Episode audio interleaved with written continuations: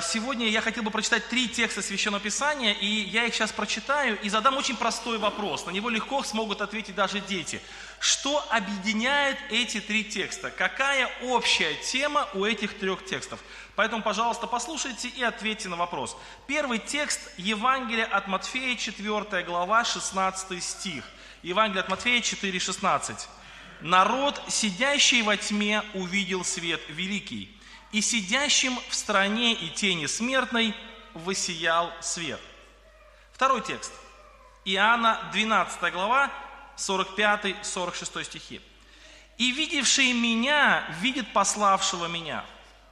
Я свет пришел в мир, чтобы всякий верующий в меня не оставался во тьме». И третий текст – это Евангелие от Иоанна, 3 глава, 19 стих. Евангелие от Иоанна 3, 19. Суд же состоит в том, что свет пришел в мир, но люди более возлюбили тьму, нежели свет, потому что дела их были злы. Давайте мы спросим детей, кто из вас заметил, какие общие слова, какая общая тема во всех трех текстах? Из детей, пожалуйста. Ну, Алексей? Свет. Божий свет. Ну, свет, хорошо. А есть еще какая-то тема? Свет, прекрасно, отличный вопрос, ответ. И еще там еще одна тема есть, тоже общая для всех текстов. Ну, свет и, и тьма. И тьма, хорошо, отлично.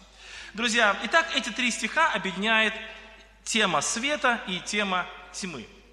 Давайте мы немножко поговорим о свете. Конечно, сейчас в это трудно поверить, смотря на нашу с вами погоду, но по статистике в нашем городе, в городе Ейске, 300 солнечных дней в году.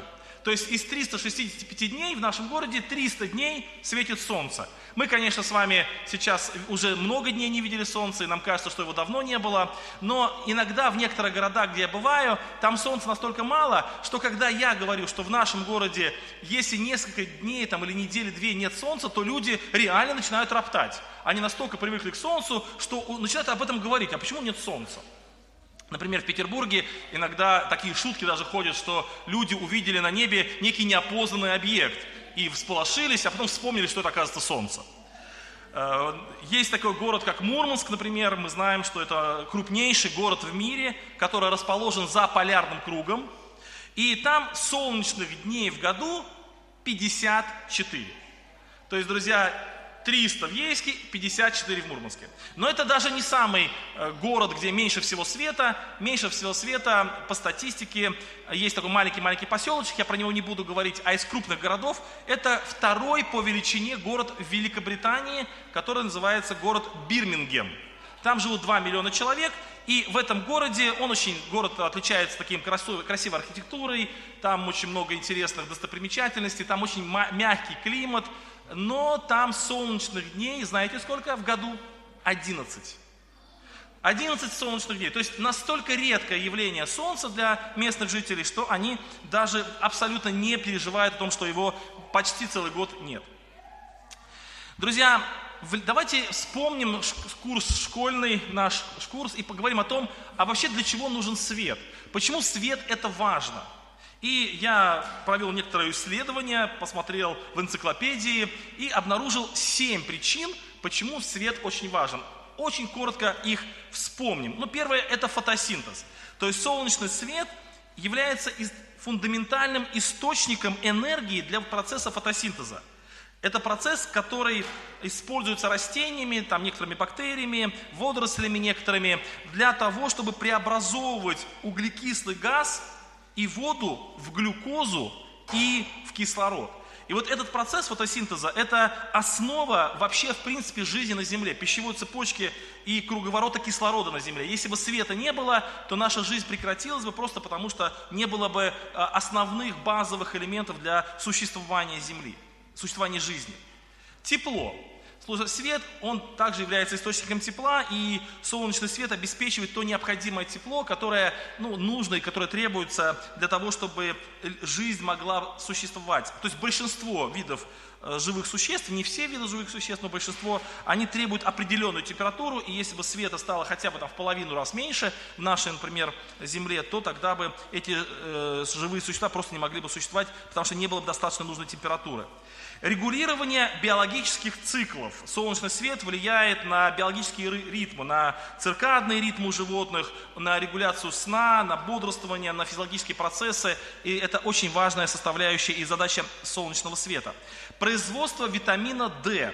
Дело в том, что у людей и у некоторых видов животных солнечный свет способствует выработке витамина D в коже. И это имеет просто решающее значение для а, укрепления костей, для поддержания иммунной системы и для очень многих важных э, функций организма. Поэтому вот витамин D, солнце, это очень важно.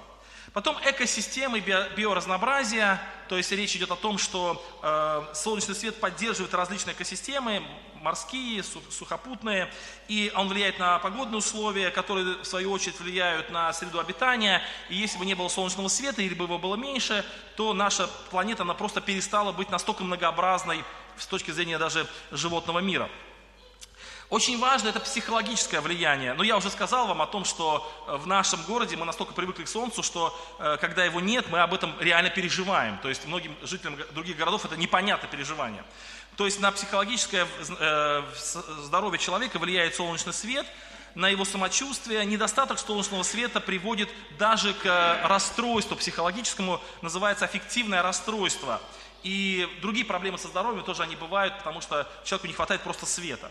Ну и самое простое, седьмое, это то, что свет нам позволяет видеть. Потому что если бы не было света, мы бы с вами просто бы ничего не видели. Вот бывает так, что человек, он находится в полутьме какой-то или в какой-то комнате, где темно, и он просто даже не видит те вещи, которые а, легко, легко найти. Брат Вениамин сегодня рассказывал мысль такую, что часто вот ищем какую-то вещь, а она у нас под, под глазами, да, там очки человек ищет, или там с телефоном э, ходит, разговаривает и говорит, где мой телефон, не могу найти, а в это время он разговаривает и объясняет кому-то, что он ищет телефон. Друзья, такое бывает в нашей жизни, но вот буквально э, недавно, вчера я свой телефон очень долго искал э, в ванной комнате, просто потому что не был включен основной свет, и черный телефон слился с, чер... ну, такой, с темной подставочкой, и я просто не мог его найти, хотя вот он перед моими глазами. То есть, когда темно, мы плохо видим, когда темно, мы не распознаем предметы. Поэтому, друзья, свет, он очень важен, даже вот наш физический свет. И вот э, не зря Христос, Рождество Христа сравнивается с явлением света этому миру. И вот этих трех текстах, которые я прочитал, там показывается, что именно свет пришел в мир. Народ, сидящий во тьме, увидел свет великий. Я свет пришел в мир. Свет пришел в мир, в другом тексте, да? Вот это такой образ, который нам очень понятен. Нам легко представить, как мы живем во тьме. Мы находились во тьме. Мы знаем, что такое темно. Мы знаем, что такое отсутствие света. Мы знаем, что такое э, мрачная погода. И поэтому нам легко понять этот образ. Свет пришел в мир. Христос сравнивает себя со светом. Я хотел бы, друзья, отметить три момента э, действия Христа э, в этот мир, в этом мире как свет. То есть Христос именно как светильник в этом мире, что Рождество именно как зажегший, ну, зажегшийся свет в этом мире. Я хотел бы вот на три момента осветить, э, обратить внимание. Итак, первый текст, который мы уже читали, я прочитаю его еще раз, и мы на него немножко порассуждаем. Это будет первый момент, первая часть наших рассуждений – Народ, сидящий во тьме, увидел свет великий. И сидящим в стране и тени смертной высиял свет. Евангелие от Матфея, 4 глава, 16 стих. Друзья, когда мы читаем историю, э, новозаветнюю историю, ветхозаветную историю, точнее, когда мы открываем первые страницы Библии и видим там э, описание райской жизни человека на земле, то нас э, наполняет такое восхищение, небольшая даже ну, зависть или желание жить в этом же мире. Мы видим, что Бог общается с человеком. Мы видим, что природа, она благорасположена к человеку. Мы видим, что люди находятся в согласии друг с другом, с природой, с Богом. Мы видим, а, что труд, который Бог заповедовал совершать, приносит человеку удовлетворение, а не какое-то огорчение. Мы видим такую идеальную жизнь, можно сказать, жизнь во свете – но когда человек согрешает, друзья, то вот этот момент согрешения, когда Ева взяла плод и вкусила его, его можно сравнить, как кто-то выключил выключатель. Друзья, вот э, много образов разных, э, которые э, представляют себе грехопадение. Я как-то недавно думал, когда готовился к этой проповеди, вот если бы я был художником, если бы я смог отразить мое видение грехопадения, в каком бы образе я его отразил. Многие художники рисуют именно так, что Ева берет плод, вкушает, так реальную картину отображает. Некоторые художники отражают эту картину в образах. Если бы мне было такое задание отразить картину грехопадения в неком образе, то я бы представил себе в виде выключателя. Когда Ева вкушает плод, то выключается свет. Народ погружается во тьму. Вот это явление, которое произошло в, произошло в Эдемском саду, это не просто некое преступление, не просто некоторое нарушение заповедей Божьих, ну как бы ничего страшного. Друзья, это даже не просто разделение человека с Богом, это намного более глубокое переживание, это разделение человека с Богом, оно несет такие последствия, когда человек лишается присутствия света, когда человечество погружается в тьму. Именно по этой причине человек перестает счастливо жить, потому что он как слепой котенок тыкается, он пытается найти какой-то смысл в этой жизни, у него не получается, он пытается строить отношения, у него не получается, друзья, происходит э, как во тьме, всякая гадость начинает вылазить, да, размножаются разные, то, ну, как бы существа, которые живут во тьме, вот эти всякие слизняки, там, всякие вот эти мокрицы, которые во тьме живут. Вот так они и развиваются в, грех, в, грех, в греховной тьме. Начинает развиваться вот эта греховность, вот эти постыдные страсти, начинают развиваться разные э, антибожеские какие-то философии, явления, мысли и так далее. И даже человек, который э, тот, тот потенциал Божьего, что в нем заложен, творческий потенциал, он направляется во что-то всегда плохое, греховное. Как знаете, человек во тьме что-то делает, делает, потом осветился свет и увидел, что это то, что ему казалось красивым и замечательным, оказалось уродливым, оказалось недостойным, мерзким, потому что он это делал во тьме, наугад, на ощупь. И когда вот свет освещает этот греховный мир, люди понимают, что вот, вот что они настроили в этом мире. Вот это, вот это действительно греховное, мерзкое, уродливое цивилизация, которая была создана, потому что люди во тьме находятся. Друзья, итак, грехопадение – это погружение человека во тьму. А Христос являет свет. А, в 347 году до Рождества Христова, то есть за 300 лет до Христа, родился известнейший философ в, греч, в греческий, а, вот, которого звали Платон. Платон. Ну, он много написал всяких трудов, эти труды дошли до нашего дня, до наших дней, они действительно повлияли, вот Платон и Аристотель, они повлияли на европейскую культуру очень сильно. Можно сказать, что очень много того, что в европейской культуре существует сейчас, это под влиянием Платона и Аристотеля, живших еще там больше двух тысяч лет назад. И вот у Платона в его произведении, которое называется «Государство», у него там описывается такая притча. А, притча, которая очень известная в определенных кругах, это притча о пещере. Он представляет себе, описывает людей, которые с рождения находятся в подземной пещере. И эти люди, они вырастают, живут в этой пещере, и они не просто живут в пещере, а они, причем закованы к своим э, местам, где они вот находятся, таким образом, что могут смотреть только вперед. Они не могут поворачиваться ни на бок, ни вправо, ни влево, ни назад не могут обращаться. Они могут смотреть только вперед и видят только стену. И ничего, то, что находится сзади пещеры, они не могут увидеть они могут видеть только стену. За спинами заключенных таким образом людей находится костер, который горит, и мимо, мимо пещеры, мимо костра, точнее, проходят разные предметы. И вот эти предметы, они создают на, пещ... на стене пещеры разные тени. И заключенные видят эти тени. То человек прошел, то какое-нибудь животное, то какой-то предмет пронесли. И вот заключенные видят вот эти тени. Но так как они никогда не видели ничего реального, они только эти тени и видели, то они считают, вот это и есть реальный мир. Вот эти тени, это и есть реальность. Они же ничего другого не знают, они не могут посмотреть. Платон описывает эту притчу дальше и пишет о том, что один из заключенных неожиданно получил освобождение, освободился и вышел из этой пещеры – он увидел, он сначала был ослеплен солнечным светом, но потихонечку начинает видеть мир, видеть реальность, видеть настоящие предметы, видеть настоящих животных, иногда угадывать, ага, вот это животное я видел в этой тени, он понял это. И теперь он видит настоящую сущность вещей. Он возвращается в пещеру и начинает рассказывать об этом своим друзьям, заключенным, но они остаются закованные, они продолжают видеть только тени, и они ему не верят.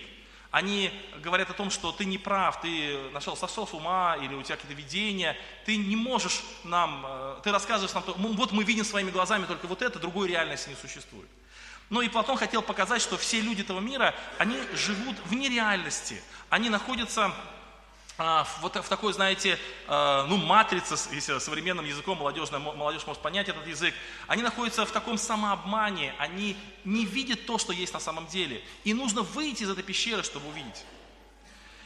Друзья, но проблема этой притчи или проблема этой идеи Платона заключается в том, что никто из заключенных на самом деле и не выходил из этой пещеры. То есть освободиться из этой пещеры невозможно. Да, среди этих заключенных находились многие люди, которые говорили, что они вышли за, пределы пещеры, но на самом деле они просто фантазировали, на самом деле они рассказывали то, что им кажется правильным. Но никто из них не выходил на самом деле.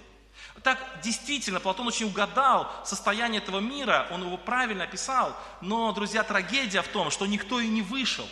И те известные мыслители, философы, какие-то великие деятели, которые вроде в своих произведениях показывают реальность, на самом деле они также находятся в заключении в этой пещере, и они ничего другого, кроме теней, не видели, просто у них более богатое воображение, и они более э, лучше рассказывают э, то, что им кажется реальностью, но реальности нет. Друзья, и Евангелие от Иоанна, 3 глава, 13 стих, говорит такие слова. «Никто не восходил на небо, как только сшедший с небес Сын Человеческий, сущий на небесах». Вот Рождество Христа – это как раз и есть явление в эту пещеру, наполненную заключенными, смотрящими, смотрящими на стену, на которых только тени, явление в эту пещеру того, кто действительно пришел из реального мира. Кто действительно был там, где настоящий мир. Который знает, как там создал Господь. Он из, он из света пришел в эту тьму. Друзья, представьте себе, что вот в этой пещере люди находятся, и кто-то издалека начинает рассказывать жителям пещеры, как хорошо там, э, где свет, они что-то объясняют. Друзья, но этого мало. Нашелся тот, кто из этого света пришел в эту тьму и открыл реальность этого света. И более того, он еще и смог освободить этих заключенных для того, чтобы вывести их. Не просто рассказать, но и вывести их. Друзья, Христос осветил тьму, Он открывает нам действительно Божий мир, Он открывает нам действительно Божию реальность, Он открывает Божью Божье присутствие, Он дает нам понять, познать, и Он способен вывести нас из этой пещеры в тот действительно реальный Божий мир, который Бог создал изначально и который Он приготовил человеку. Бог не желает, чтобы человек жил в этой пещере, прикованный к своим сидениям, смотрящим на тени на стене. Бог хочет, чтобы человек жил в реальности. Когда мы с вами находимся в нашей жизни, и вдруг мы встречаемся э, в нашей жизни, например, там, в семье какая-то ссора, или когда у нас такое непонимание, или какие-то грехи нас тяготят, или совесть мучает, или еще что-то. Друзья, это мы опять погружаемся в тьму этой пещеры. Это значит, опять мы начинаем жить тенях. Друзья, нужно срочно вспомнить о том, что Господь нам принес истинный свет. Он нам дал возможность быть в реальном мире. А реальный мир – это мир счастья, это мир благополучия, это мир э, с тесной связи с Богом, где Господь действительно имеет с нами должное общение и имеет э, вот это освобождающее влияние на нас.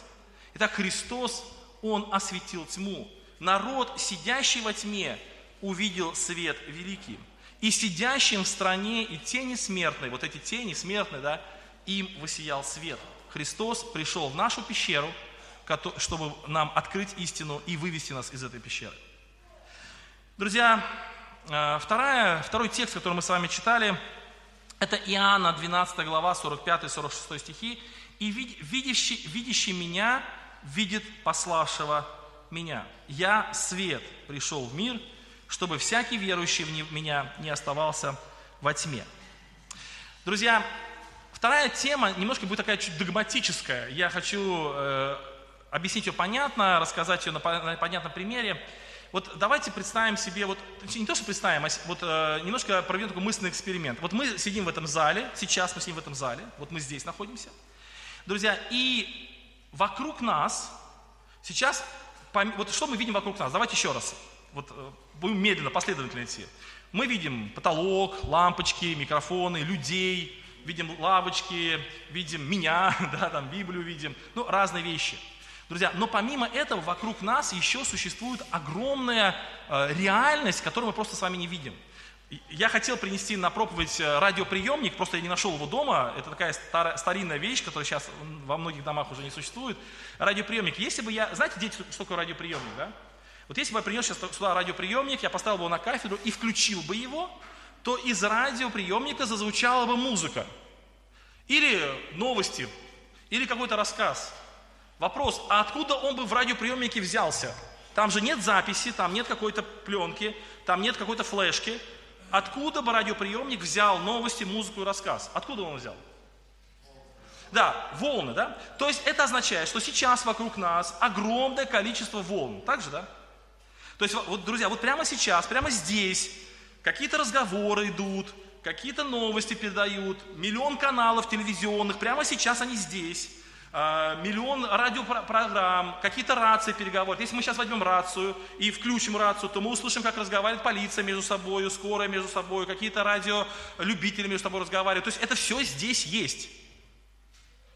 Друзья, представьте себе еще раз, что прямо сейчас здесь огромное количество разной реальности, информации, но просто мы этого вообще не чувствуем. Когда мы заходим э, в этот дом, и когда здесь никого нет, утром, например, приходим, и мы говорим, пустой дом молитвы, но он не пустой, он наполнен радиоволнами, радиоэфиром, но мы его не чувствуем. Но если мы возьмем радиоприемник, мы включим, то радиоприемник, он улавливает это, он способен видеть эти радиоволны, и он отражает то, что есть на самом деле сейчас здесь. Вас, кстати, не пугает это? это такая, такая мысль. Друзья, почему, почему я привел пример про радиоприемник? А, давайте мы поговорим о Боге, вот о Боге. Я прочитаю один текст еще написания, это Псалом 138, а, Псалом 138, 7 по 12 стих. Послушайте его внимательно, посмотрите на него внимательно, Псалом 138, 7 по 12 стих. «Куда пойду я от Духа Твоего? От лица Твоего куда убегу? Взойду ли на небо, ты там. Сойду ли в преисподнюю, и там ты. Возьму ли крылья зари и переселюсь на край моря, и там рука твоя поведет меня, и удержит меня десница твоя. Скажу ли, может быть, тьма скроет меня, и свет вокруг меня сделается ночью, но и тьма не затмит меня, и ночь светла, как день, как тьма, так и свет. Друзья, то есть этот текст говорит о том, что Бог находится абсолютно везде – не существует места, где бы Бога не было. Бог наполняет собою весь этот тварный мир. Каждый атом движется Божьей рукой. Люди, которые отправляются в космос, они окружены Богом. Нельзя скрыться – когда Юрий Алексеевич Гагарин отправился в космос, то одному митрополиту православной церкви было задание, а, они все были подотчетны КГБ, они все были подотчетны советской власти, ему было такое задание сказать о том, что будет проб, когда ты будешь проповедовать в воскресенье на службе, в храме, ты должен сказать, что Юрий Гагарин летал в космос и Бога там не видел. И, конечно, для митрополита это было сложно, потому что, с одной стороны, он должен угодить власти, с другой стороны, поступить против своей совести тяжело в таком вопросе, по крайней мере. И вот его, его водитель описал эту историю и рассказал о том, как тяжело было ему, э, как он мучился всю ночь, думая о том, как выйти из этого положения. И когда он вышел за кафедру, или нам вон, точнее, он вышел, и в конце он говорит, дорогие друзья, дорогие братья и сестры, мы живем в удивительное время, время достижений, когда люди летают в космос, наш соотечественник Юрий Алексеевич Гагарин стал в космос и Бога там не видел. Потом помолчал немножко и говорит, но Бог его видел. И благословил, и сохранил, и благополучно вернул на землю. Друзья, вышел из положения человек. Но и действительно, Бог везде, даже люди его не видят, не ощущают, но Он везде присутствует. И я хотел бы сказать одну очень важную мысль. Друзья, послушайте ее внимательно и а, вот прочувствуете весь, весь трагизм этой мысли. Бог пребывает во всем по своей благости и по своей силе. Но Он же пребывает вне всего по своему естеству. Или, другими словами, друзья, Бог наполняет собою все, но человек бесконечно далеко от Бога, хотя Бог рядом с ним – они не могут друг друга, они разное естество. Как вот волны вокруг нас, но они для нас не существуют, так и Бог везде вокруг нас. Наполняет нас ежесекундно своим присутствием, но мы его не чувствуем, мы его не видим. Греховность человеческой природы положила бесконечное разделение между Богом и человеком. Бог рядом, но бесконечно далеко. Давайте я прочитаю еще один текст, который меня очень трогает. Э, это из Деяния апостолов, 17 глава, 26-30 стихи. Деяния апостолов, 17 глава. От одной крови Он произвел весь род человеческий. Итак, смотрите, друзья, от одной крови Бог производит весь род человеческий для обитания по всему лицу земли, назначив предопределенные времена и пределы их обитанию. То есть Бог так сделал, что я живу в Ейске, родился в Тольятти, вы живете в этом городе, в другом городе, кто-то родился в 21 веке, кто-то в 17 веке. Бог так сделал. Это Он назначил предопределенные времена, и Он назначил определенный предел обитания людей. Какова же цель, друзья, этого? Для чего Бог создал человека? Дабы они искали Его. Не ощутят ли Его? И не найдут ли Его? Хотя Он, помните дальше, недалеко от каждого из них, из нас. Ибо мы им живем и движемся и существуем. Как некоторые из ваших стихотворцев говорили, мы Его и род. Друзья, то есть даже стихотворцы, даже светские поэты, творческие личности, они ощущают присутствие Бога, они понимают, что Бог где-то рядом, они логически это мыслят, философы это понимают, и Бог тоже это говорит, что Он недалеко. Друзья, но это недалеко, недалеко, недалекое расстояние, оно бесконечно велико. Человеку никак не дотянуться до Бога. Как мы с вами, друзья, понимаем, что вокруг нас очень много телевизионных каналов, радиоканалов, интернет здесь беспроводной вокруг нас, масса-масса потоков информации. Вот он здесь рядом, мы это понимаем, но мы не можем до него дотронуться. У нас нет способов, вот, мы, нам нужно что-то, чтобы достичь этого. Нам, нам ну, какое-то устройство, которое поможет нам в этот поток проникнуть. И Бог вокруг нас. Но как до него достичь? Он рядом, но он бесконечно далеко. Друзья, и Христос говорит такие слова. «Я и видящий меня видит пославшего меня». Друзья, Христос являет Бога. Да простит меня Господь за такое, может быть, детское сравнение. Христос – это и есть тот радиоприемник. Это то устройство, которое соединяет вот эти два мира – который стал человеком для того, чтобы мы смогли быть с Богом рядом.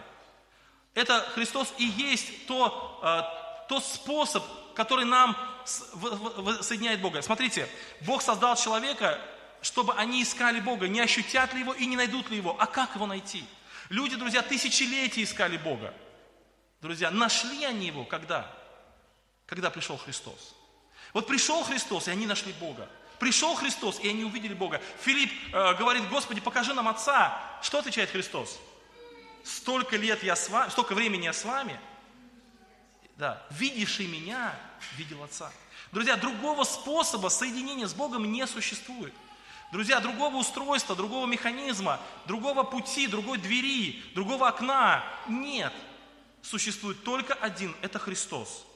Он являет Бога. Он делает Бога реальным в нашей жизни. Как мир духовный для нас нереален, точнее, он реален, но недоступен, так вот Бог, точнее Иисус Христос, Он делает этот мир доступным, делает его реальным. Мы теперь можем быть с Богом. Мы нашли Бога. Бог создал человека, чтобы они искали Его и ощутили Его. И мы теперь говорим, да, мы нашли Бога, потому что мы нашли Христа. Первая наша тема о поиске о поиске Христа была сегодня. Для чего искать Христа? Для чего найти Христа? Чтобы найти Бога. Друзья, кто отвергает Христа, тот отвергает и Отца. Не имеющий Сына не имеет и Отца, друзья. И это аксиома. Итак, друзья, Христос осветил тьму. Он в эту пещеру принес из информацию о реальности. Он вывел из этой пещеры людей в реальный Божий мир. Второе, Христос явил Отца. Христос дал нам возможность вот соединиться с этим миром, который до этого был для нас недоступен. Друзья, третья мысль, третий текст Священного Писания. Суд же состоит в том, что свет пришел в мир, но люди более возлюбили тьму, нежели свет, потому что дела их были злы. Суд же состоит в том, что свет пришел в мир, но люди более возлюбили тьму. Друзья, свет, о котором мы говорим, и святость Божия – это очень близкие понятия. Вот как свет не причастен тьме, так и святость не причастна злу и греху. Вообще слово «свет» – это по-еврейски «кадеш», означает именно «отделенный». И святость – это отличительное свойство Бога. Друзья, поэтому то, что вне Бога, то не свято. И то, что не свято, то не Бог. Друзья, это очень важная мысль. Итак, Бог – это святость. Или святость – это отличительное качество Бога. Поэтому все, что вне Бога, не может быть святым. Не может быть святым ничего, что вне Бога. И наоборот, все, что не свято, не может быть с Богом. Э, следовательно, друзья, кто хочет быть с Богом, кто желает быть с Богом, тот должен быть свят – Прочитаю два текста Священного Писания. «Ибо я, Господь Бог ваш, освящайтесь и будьте святы, ибо свят, ибо я свят, и не оскверняйте душ ваших». Левитам 11.44. Левитам 11.44. «Ибо я, Господь Бог ваш, освящайтесь и будьте святы, ибо я свят». То есть, если мы хотим быть с Богом, если люди хотят быть с Богом, они должны быть святыми. Это Ветхий Завет. Новый Завет, 1 Петра, 1 глава, 15 стих, 1 Петра 1, 15. «Но по примеру призвавшего вас святого и сами будьте святы во всех поступках». Друзья, итак, Бог, призыв... Бог сам свят, то есть не причастен злу, как свет не причастен тьме, так и Бог не причастен злу, греху. И все, что хочет быть с Богом, должно быть святым, как Бог – и так написано Откровение, 21 глава, 27 стих, «И не войдет в него», то есть вот это богоприсутствие, вот это небо, «ничто нечистое, и никто преданный мерзости и лжи не войдет туда, потому что невозможно соединить тьму и свет. В одной комнате не может быть и тьма, и свет вместе. Нет никакого, знаете, раздела. Либо свет, либо тьма.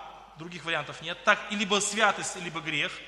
Бог не может в вечности допустить греха, это нарушило бы его э, ну, качество.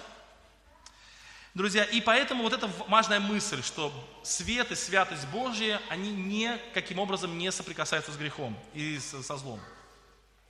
Друзья, вообще в Ветхом Завете, но еще в Библии, когда Бог являет свою святость, свое присутствие, это называется таким заумным греческим словом теофания. Теофания – это Божье присутствие в реальной жизни. Это очень грозное явление, которое обычно людям ничего хорошего не подвещало. Давайте прочитаем явление Теофании в Ветхом Завете, как это описано в книге «Исход». Помните, когда гора, на, гору, на гору Сион он сошел, написано, гора же Сион вся дымилась от того, что Господь сошел на нее в огне. И исходил от нее дым, как дым от печи, и вся гора сильно колебалась. Друзья, когда Бог являет свою святость, ничто не может устоять.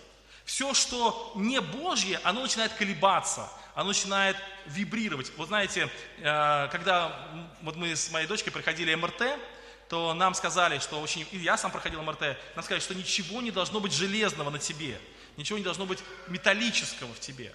А, бывает так, что у человека есть какой-то пирсинг, например, там, или сережки в ушах, там, или вот рассказ про одну женщину, которая был, э, она сделала себе пирсинг, ну, то есть железки себе воткнула, э, где-то там в районе живота, и вот она пришла и не сказала об этом врачам. Ну, она подумала, что ничего страшного, какая-то маленькая-маленькая деталечка железненькая у нее там торчит где-то. И начали делать МРТ, и это привело к серьезной травме. Потому что металл начинает реагировать на вот эти магнитные поля, которые э, э, э, этот а, а, а, агрегат начинает издавать, созидать. И, вот он начинает, и он разорвал и там все, понимаете? То есть этот металл, он просто вырвался, и это была серьезная травма. Почему? Потому что ничего металлического не может в поле, в это, оно начинает вибрировать. Друзья, вот Божья святость, она как аппарат МРТ. Все, что греховное, все, что не Божье, все, что отступившее, оно, оно не может выдержать в этом присутствии. Поэтому, друзья, по своему милосердию Бог ограничивает свое присутствие в этом мире. Бог не являет себя людям, потому что э, он Моисею сказал, Моисей был очень близким другом Богу. Но Моисей говорит, Господи, яви мне себя, я хочу тебя видеть. Как Бог ответил? Он говорит, что ты не можешь быть со мной. Ты не можешь увидеть меня. Почему? Моисей сказал, это исход 33 глава 18 стих, Моисей сказал, покажи мне славу твою. И сказал Господь, я проведу перед тобой всю славу мою и провозглашу имя мое. А дальше, но лица моего увидеть тебе нельзя, потому что человек не может увидеть меня и остаться в живых. Потому что греховен. Потому что вот это грех, он разорвет человека при виде святости Божией. Друзья, и вот, кстати, как, сейчас я скажу основную, заключающую мысль этой, этой проповеди, но прежде скажу об эсхатологическом суде, то есть о суде, который будет в будущем. Вот когда Бог явится, когда время этой земной жизни закончится, когда Бог скажет конец вот этому миропорядку, вот этому устройству, которое сейчас существует, и Бог явится во всей своей полноте, то друзья, для людей, не осветившихся, это будет страшным судом. То есть любовь Бога, слава Бога, она явится страшным судом для людей нечестивых. Написано 2 Фессалоникийцам 1.8, в пламенеющем огне совершающее отмещение. Эти люди вот воспламенятся, начнут мучиться, начнут страдать не потому, что Бог их начнет страдать, мучить, а потому что тот грех, та несвятость, которая еще здесь, на, на этой земле, она еще как-то способна существовать. Друзья, человек греховный здесь на земле, он тоже мучается в совести своей, он тоже не находит себе покоя. Вот этот грех, он тоже бередит его. Но здесь, на этой планете, мы еще способны существовать с грехом. Когда Бог явится во всей своей славе, ничто греховно не устоит. Мучения человека будут от его греховности. Как помните такой пример, когда э, Христос подходит к одному бесноватому, и бес начинает мучить Христа. И этот бесноватый говорит, Господи, отойди от меня, не мучь меня. То есть человеку кажется, что ему Христос мучит, а ему не Христос мучит. До приближения Христа начинает э, возбуждать эти духовные силы, которые в человеке, и они начинают его мучить. Вот так, друзья, и вечный суд. Это суд мучений будет от того, что человек не свят. Друзья, и нам кажется страшно, да? Потому что, а кто же тогда пред святостью его устоит? И вот здесь есть спасения во Христе. Иоанна, 1 глава, 16-18 стих. «И от полноты Его мы все приняли благодать на благодать. Ибо закон был дан, через Моисея, благодать же истина произошли через Иисуса Христа. Бога не видел никто никогда. Единородный Сын, сущий в недре отчим, Он явил. То есть Бог, во Христе мы покрываемся Его святостью. Во Христе мы облекаемся в Его такой защитный, а, в защитную оболочку, которая дает нам способным жить в присутствии Бога. Друзья, вне Христа человек, какой бы он ни был праведный, как бы он ни старался, как бы он ни хорошо себя вел, все равно вот эти греховные частицы, разрушающие его внутренность, друзья, они не выдержат присутствия Бога, они взорвут его изнутри, они заставят его мучиться. Друзья, но именно во Христе мы облекаемся в ту святость, которая делает нас способными быть рядом с Богом. Поэтому явление Христа это явление святости в нашу жизнь. Написано, свет пришел в мир, но люди более возлюбили тьму, нежели свет. Они решили остаться во тьме, потому что там комфортнее, чем идти в эту святость Христову, в это свет Христов. Друзья, но облекаясь в свет и святость Христову, мы, об, об, мы способны жить с Богом рядом. Итак, дорогие друзья, заканчивая свою проповедь, хочу призвать нас к молитве и напомнить нам всем о том, что Рождество – это не просто хороший праздник, когда будут подарки, когда нам весело, когда мы вспоминаем о рождении э, Спасителя нашего, может быть, не сильно понимая, что это означает, но Рождество, друзья, это явление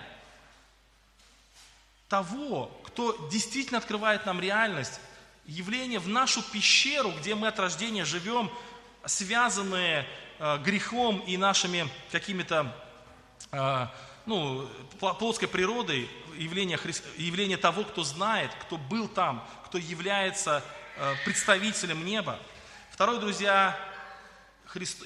Рождество – это явление того, кто помогает нам или делает нас способными к восприятию Бога, помогает нам преодолеть ту непреодолимую преграду между нами и Богом. И третье, Христос облекает нас своей святостью, которая способна жить вместе со святостью Бога. Давайте мы помолимся Господу нашему, прославим Его за это. Аминь.